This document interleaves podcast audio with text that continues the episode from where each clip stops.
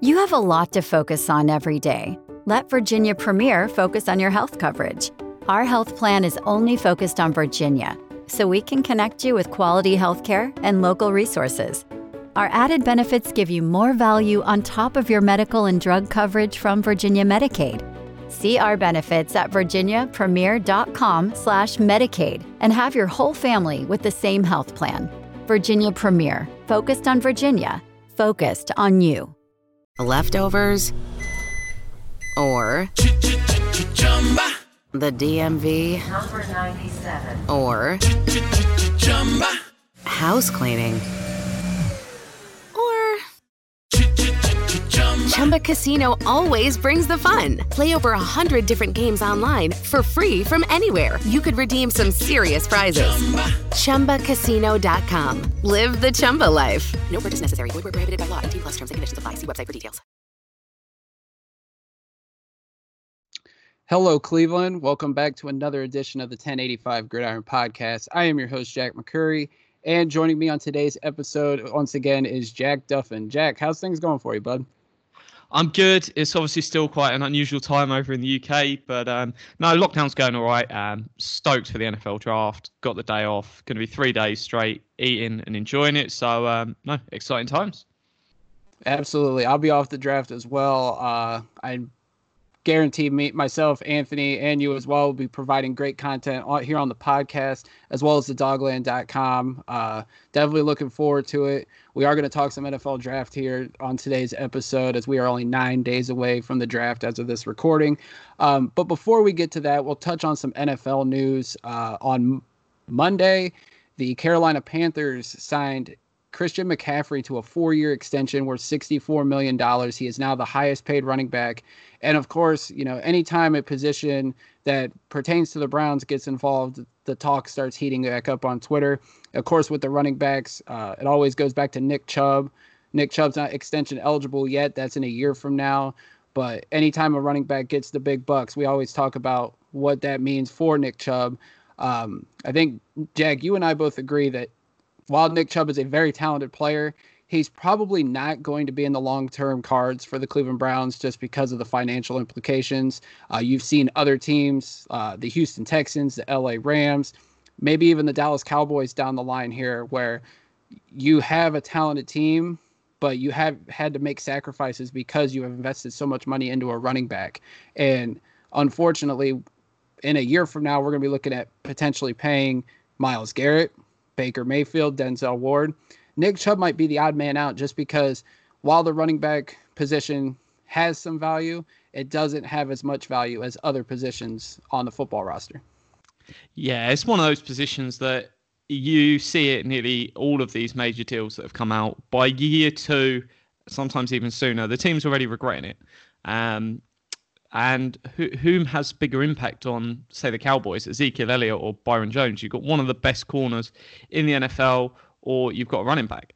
And David Johnson, same way. Yeah, they managed they managed to flip him for uh, Hopkins, so you might say he's potentially one of the best trade assets you've ever seen. But in real terms, it wasn't a good move for the Texans. Lev Bell, it, it was only the first year, and they're already talking about moving on from him. Um, you've got Todd Gurley moved on. Um, Derrick Henry, I think, is going to be one that they'll regret. That's not going to be a repeat season. Um, Saquon Barkley hasn't brought the winning to the Giants because it doesn't really matter that much. So you look at all those big names on the biggest money, and it's not great. And I was surprised that this became the top running back contract because we've seen this trend of sort of David Johnson wasn't the guy, Gurley wasn't the guy, question marks over Lev Bell. I was thinking, have we now seen sort of that peak and it's coming down? We saw the deal earlier in this off season for Austin Ekeler, which saw sort of a downwards trend in sort of what that top running back market might be. Obviously, Ekeler isn't in that McCaffrey range for talent, but I thought we might see the downwards trend. So um, Ezekiel Elliott came in at 8% of the um, asking um, average per year as a percentage of cap at time of signing. Um, and we actually saw him come in at slightly more. So I don't have the final figure, but just in terms of inflated average per year, Zeke was on, if he signed it this year, would have been 15.8 million. Um, McCaffrey obviously got 16, so slight increase on that as a percentage, but I was surprised. Um, certainly, I thought they were learning. We've heard a lot about the analytics buzz from Carolina. They literally did just light the book on fire and throw it out the window.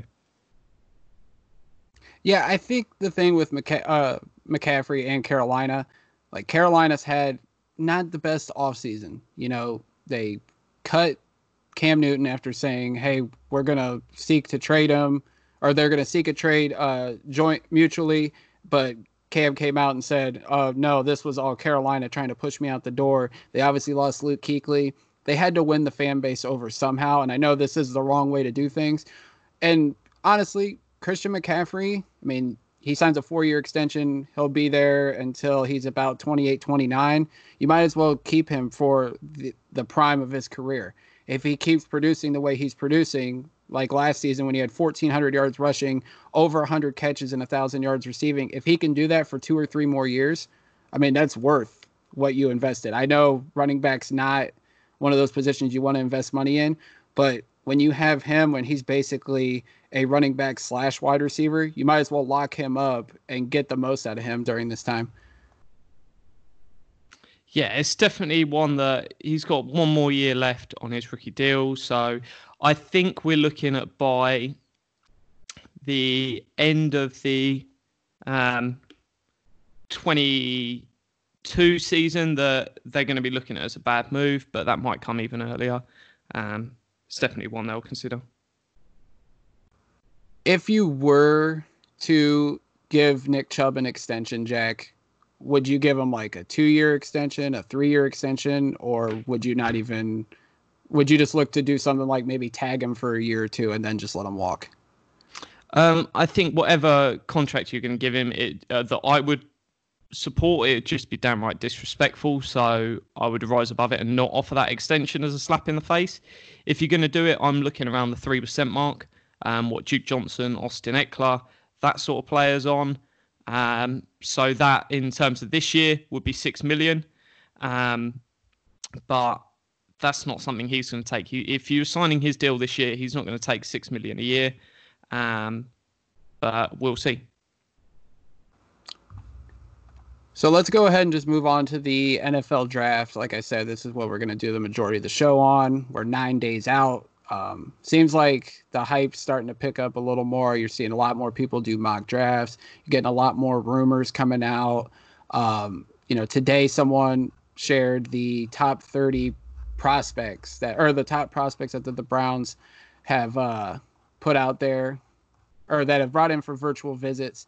And it's a very interesting list when you look at it. They have invested a lot in the offensive line, as expected.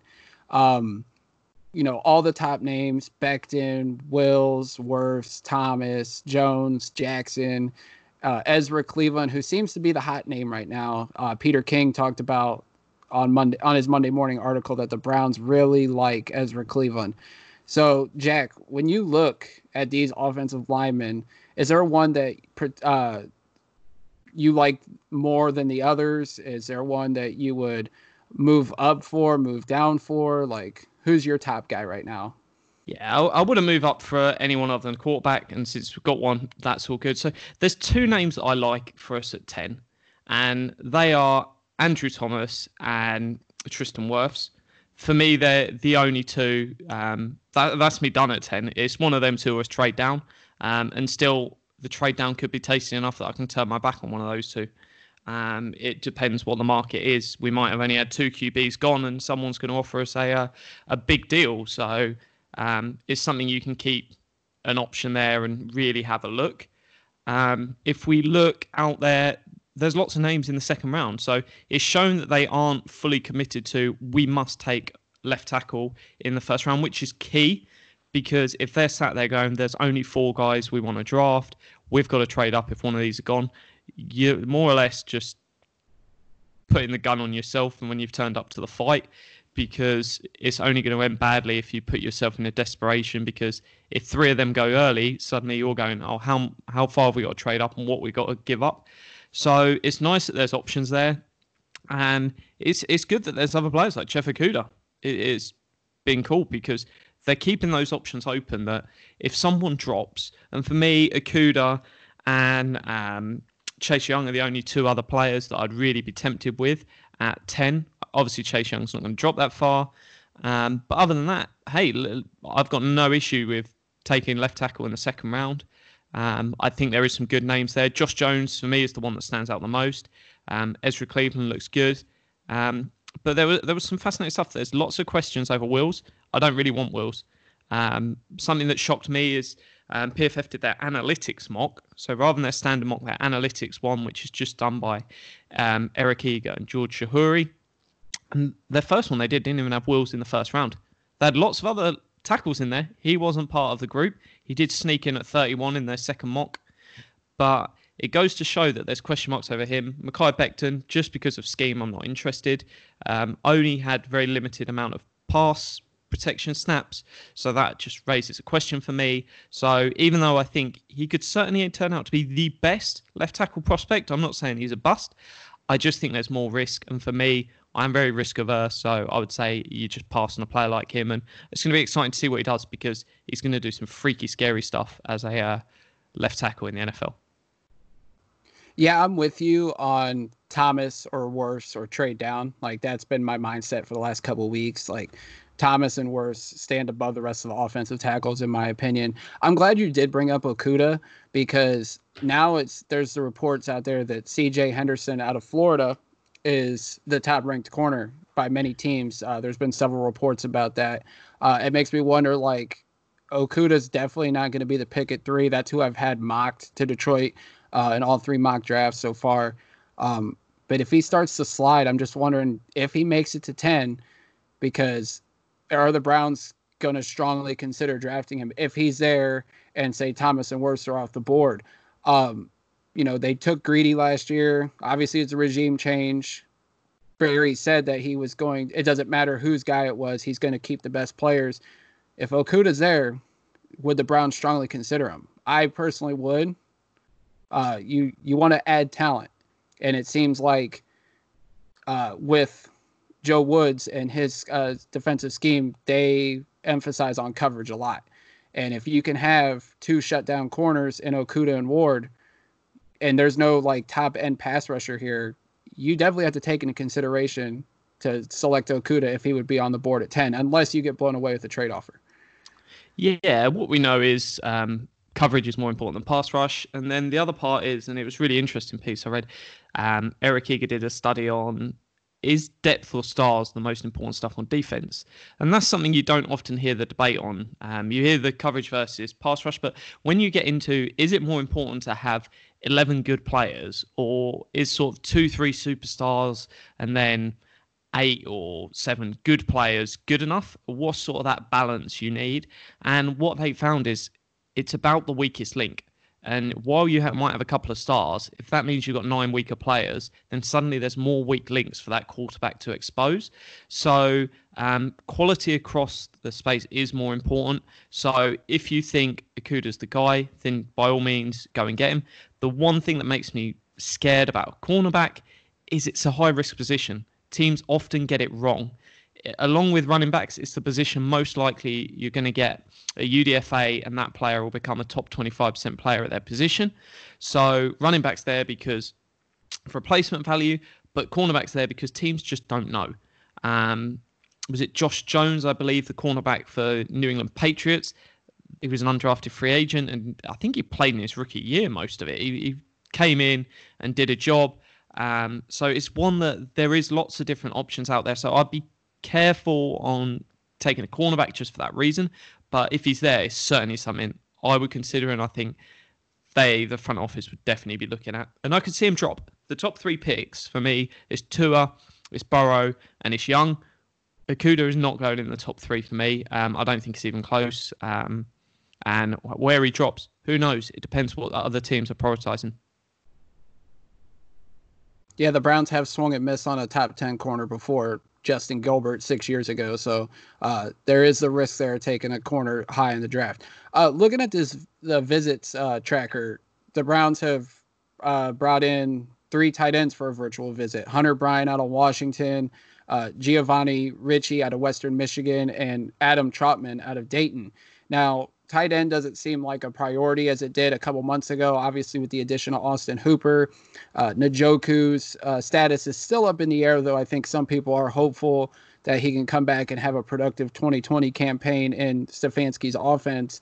Uh, but his future status is clearly up in the air. They have to consider picking up the fifth year option here, I think, in the next couple months. But um, behind those two, there's nothing at tight end. And obviously, you know, they're going to look at potentially replacing Njoku. And I think a guy like Trautman or a guy like Bryant makes sense. Don't know enough about Giovanni Ricci, but uh, it seems like they are scouting the tight ends quite heavily. Yeah, with a tight end, you're more or less writing off that first year. Um, almost act like the first year there's just redshirt. They're they're sat on the bench. Um, they might come in and do some stuff, but you no real expectation there. Um, and then it's see see what they can do and expect them to start year two. And we just don't know with either tight end what they're looking to do. And obviously you need depth. If they are going to look to play a second um, tight end as much as they're going to play a third wide receiver um, and potentially a second running back, you might almost see those three positions as 33% each way around, then that's going to mean that there's going to be rotation there. So if you're looking at your stripped down base, you've got two wide receivers, a running back, and a tight end, and then you're rotating that next piece. You've got to then have depth because there's no point only having, if you're going to run a two tight end set, you need three tight ends you feel comfortable starting. If you're going to run two wide receivers as a base, you need sort of, uh, sorry, two wide receivers as a base, you need about four. If you run in one wide running back as a base, you need two. So you have to have that slightly more than everyone else. So I think there's definitely a case for you've got to feel confident with two running backs, three tight ends, and four wide receivers. So we've got to get to that point, and it all depends who falls because other than that really first round pick, you're not drafting for year one, um, and you've got to draft that year ahead. So unless they're fully committed to David and Njoku and know he's the guy, which no one does, whatever you look at in past stats, we don't know.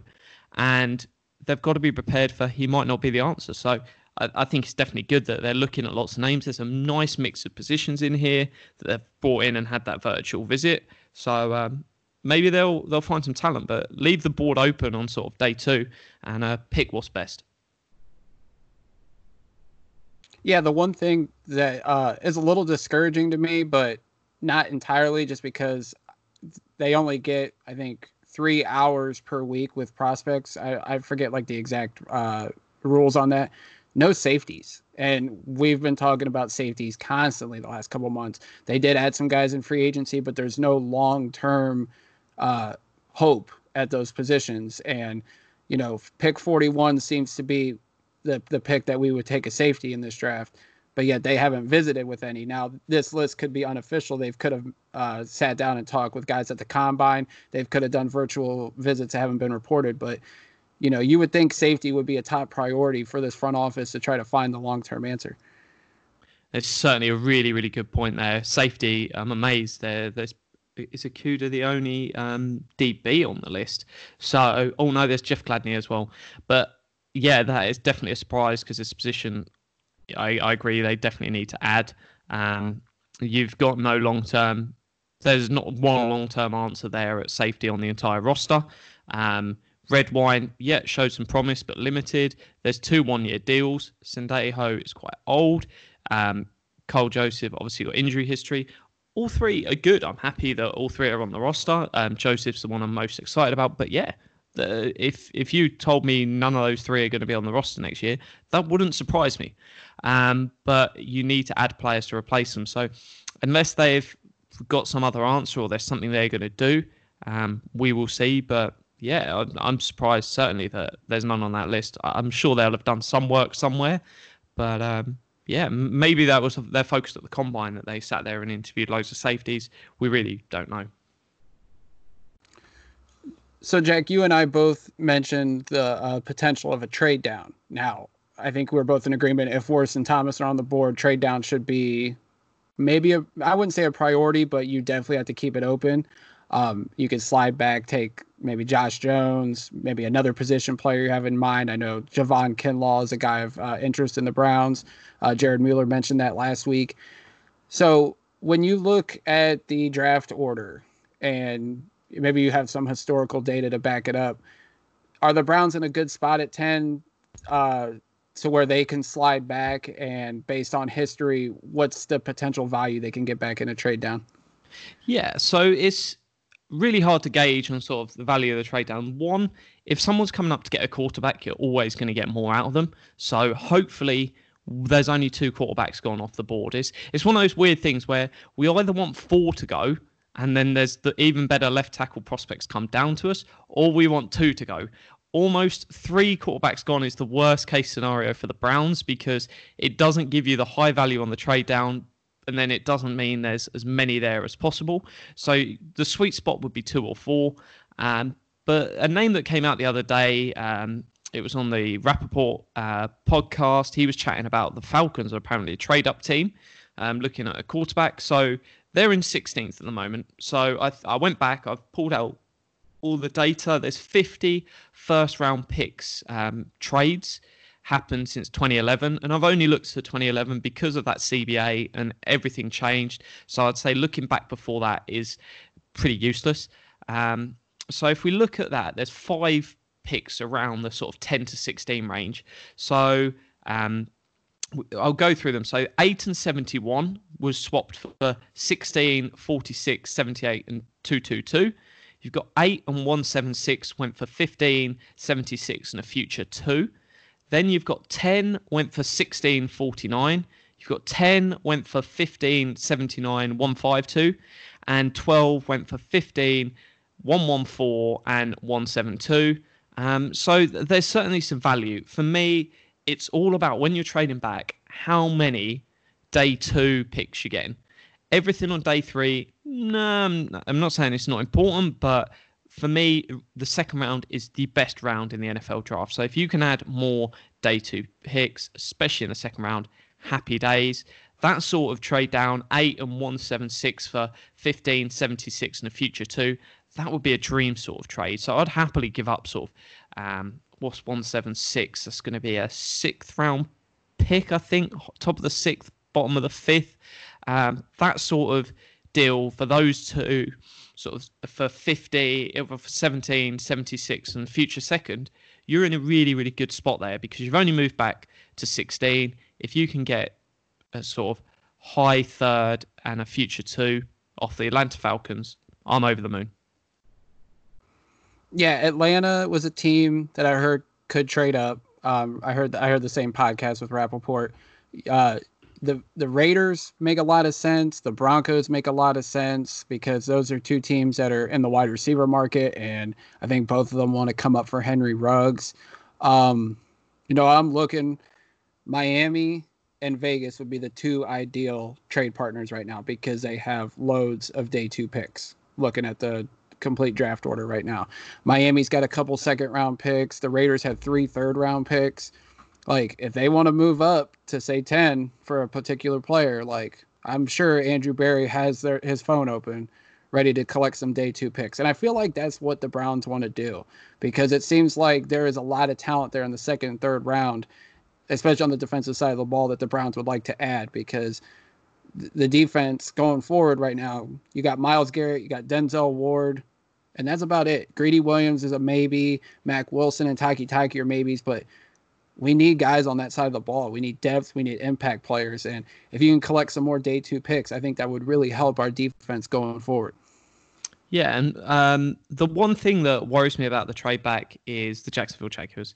Are they going to go into full rebuild? If they're in full rebuild and they're one pick above you, that really devalues the value of your pick because any deal you get struck that team might pick up the phone, ring the Jacksonville Jaguars, and go, "Hey, are you going to take this deal?"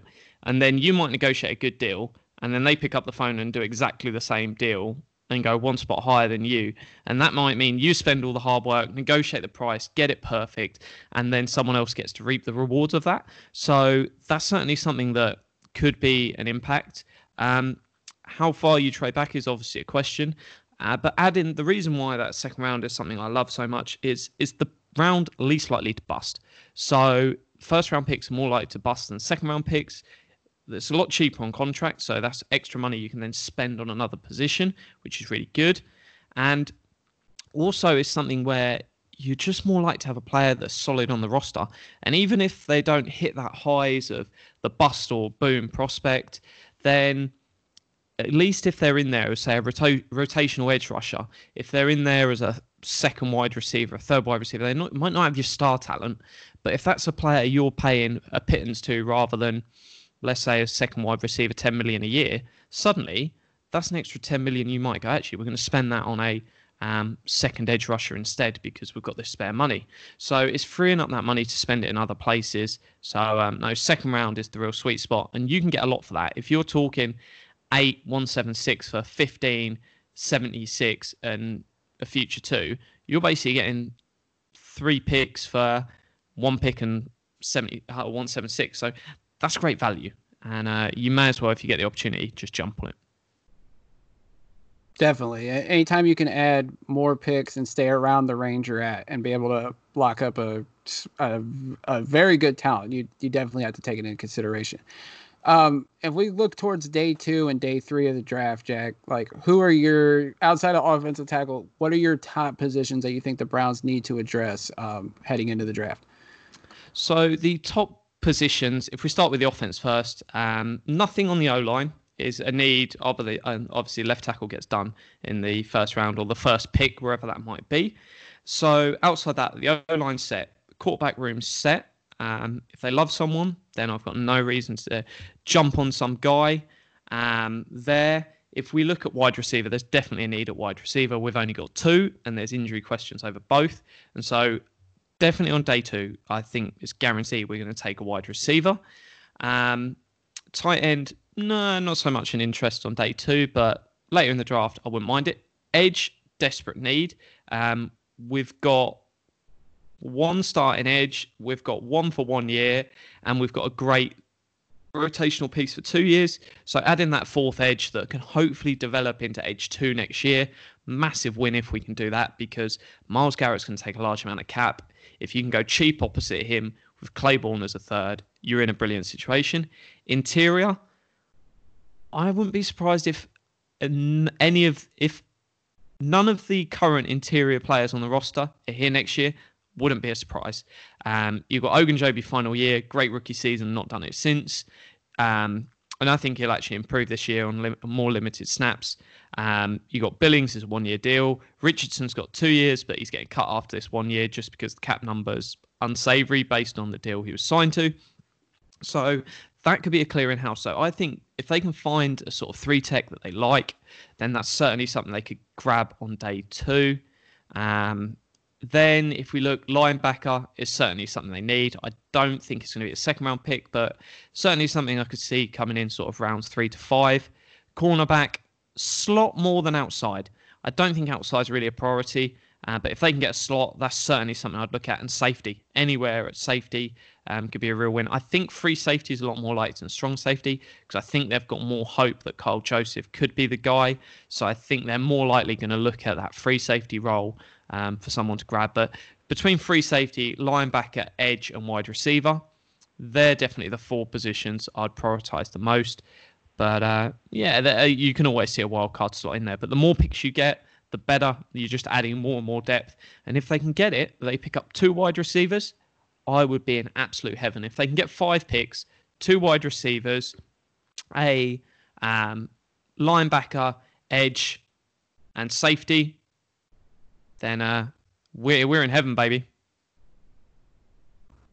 Yeah, definitely. Like what the way I'm going right now, I think they need to get you know day two and day three or day two definitely because they have three picks. If they can get safety, they can get a D tackle because you do need to get something on the interior, um, and then uh, a linebacker maybe at the bottom of the third round. I know there's some guys there that'll be worth the value right there, and then day three, they can, dev- the wide receiver class is very deep. I think they can get a guy that can contribute um, at some point during 2020 with pick 115 and then the rest of the picks just get some depth depth at corner, depth at edge. You know, if they can get a tight end, like you said, that would be great.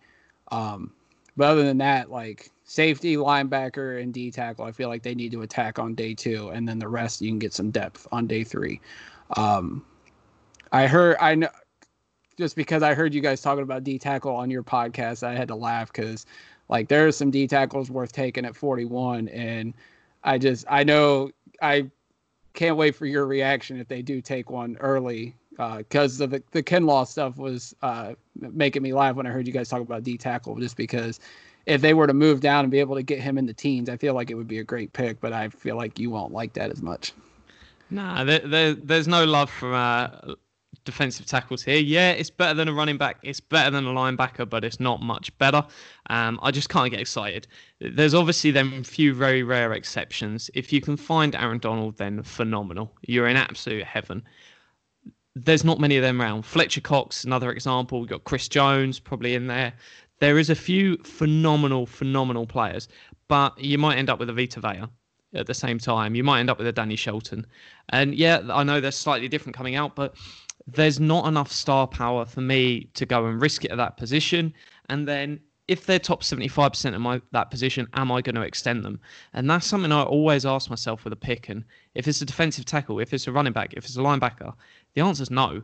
If they're obviously in that top 90% um, of running of linebacker and of D tackle, then yeah, I'm prob- probably going to do it.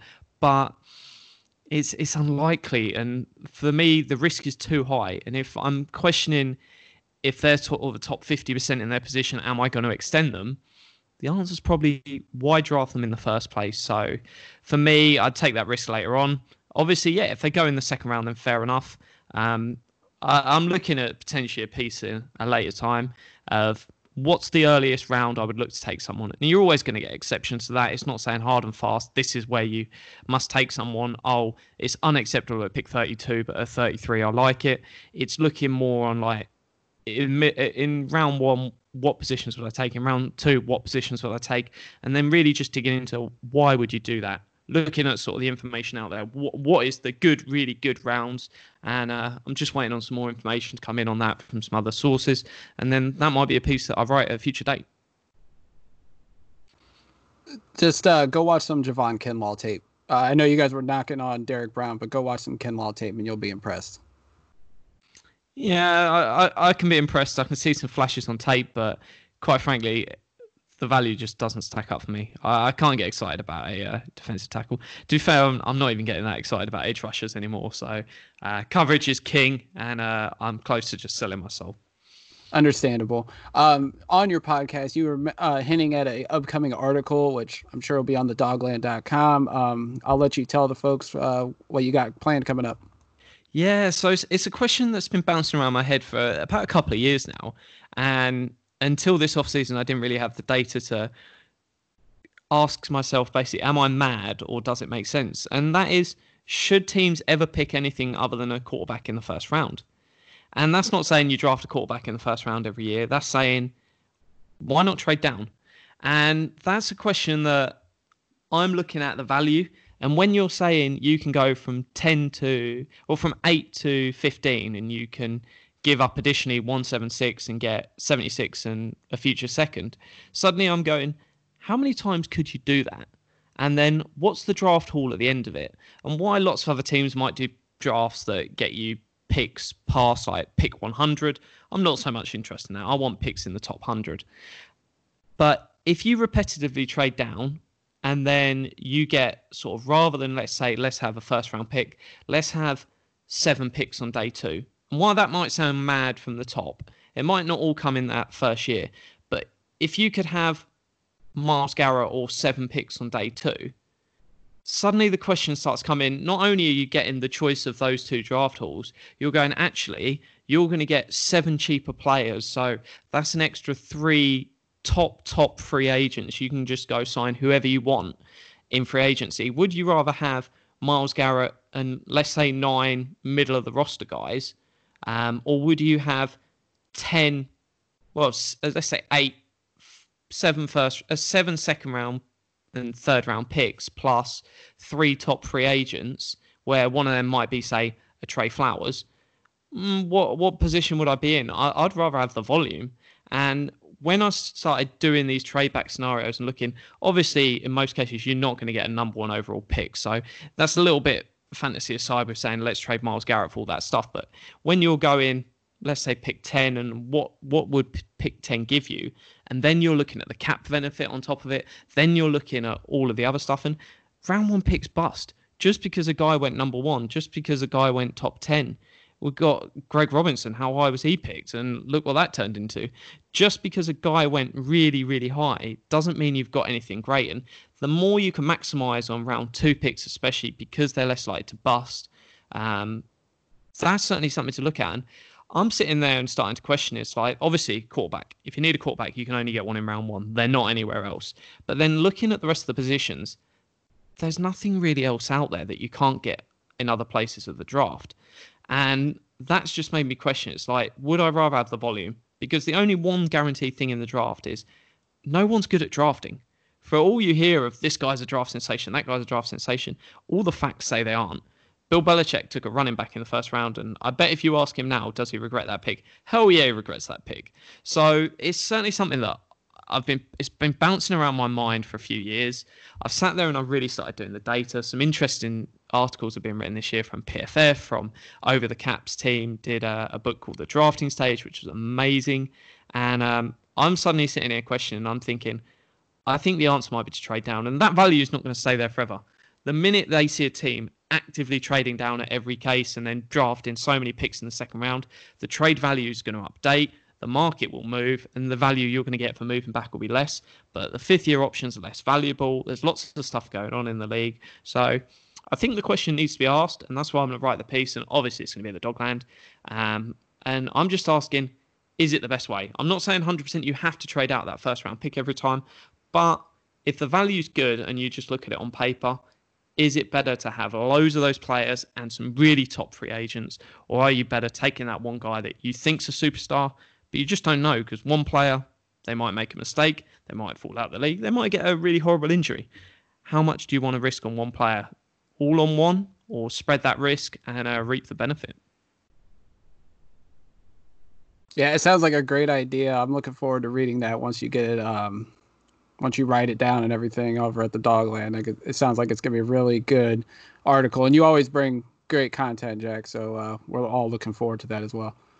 No, thank you. It, it definitely sounded something nuts when I first put it down on paper, and then I was like, actually, I, I just worked back. So I did some examples of like the Browns picks from the last ten years, and I looked what you swapped for Myles Garrett, and I just kept writing names down, and I was like, how many names do you actually get from this? And suddenly, when you start looking at the future pick and then that future first, then you trading that down, and then you constantly just trading, trading, trading. You, you're getting boatloads. Um, I think just to go back, and I'll, I'll give you an exclusive little teaser here from the Myles Garrett. So trading down from one, how many picks do you think you end up with? Let me say five.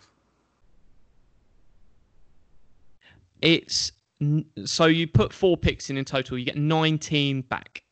Wow. so that's quite that's just crazy it is and it's 19 picks obviously you're not going to go and draft 19 players plus your normal pick haul every year but i'm going right let's take all those bottom picks and move them up. And suddenly let's say each year from uh, not each year because you're not going to get a first round pick every year but if you go and say right instead of a first round pick spread over the next two years let's have what eight extra second day two picks every year suddenly you're in a mad spot and it, it's incredible how much value you can then go and add so it, it's one that i'm asking the question and uh, i'm shocked with the answers i didn't know when i started i put the idea in my head and then it's like right let's just do these trades based on real trades that have happened and uh, how much are you going to get yeah, that, that that's uh, something to wrap your head around, definitely. Um, but we're definitely all looking forward to reading that article. Um, if there's anything else you want to discuss before we get on out here, feel free to. No, I just want to say thank you for having me on again. Um, it's an absolute pleasure. Obviously, everyone stay safe, stay at home. Um, look look forward to the draft. It's going to be great fun. Um, I think we're going to see some even better coverage this year. There's going to be more focus on delivering what fans um, want because there's going to be a lot more fans switched in all day rather than those that are working then coming home. It's just going to be non-stop. So on draft day, I finish work at six, and then it's just going to be turn that TV on, and then I think the draft starts one in the morning. So uh, non-stop draft coverage. Absolutely. Um, you know, we're planning on doing a pod probably each night of the draft. So uh, if you're free, Jack, we'd love to have you on and get your uh, analysis on who the Browns take, and we'll go from there. Depends who we take. If we take a running back, I'll be crying in the other room, and I'm not willing to come on the podcast. I, I, don't think we're taking a running back. We might take one late, but I wouldn't bank on taking one uh, early on. uh, as always, you guys can follow Jack on Twitter at Jack Duffin, D U F F D U F F I N. See, I'm losing my mind. Uh, you can follow Anthony on Twitter at Anthony Joki, J O K I.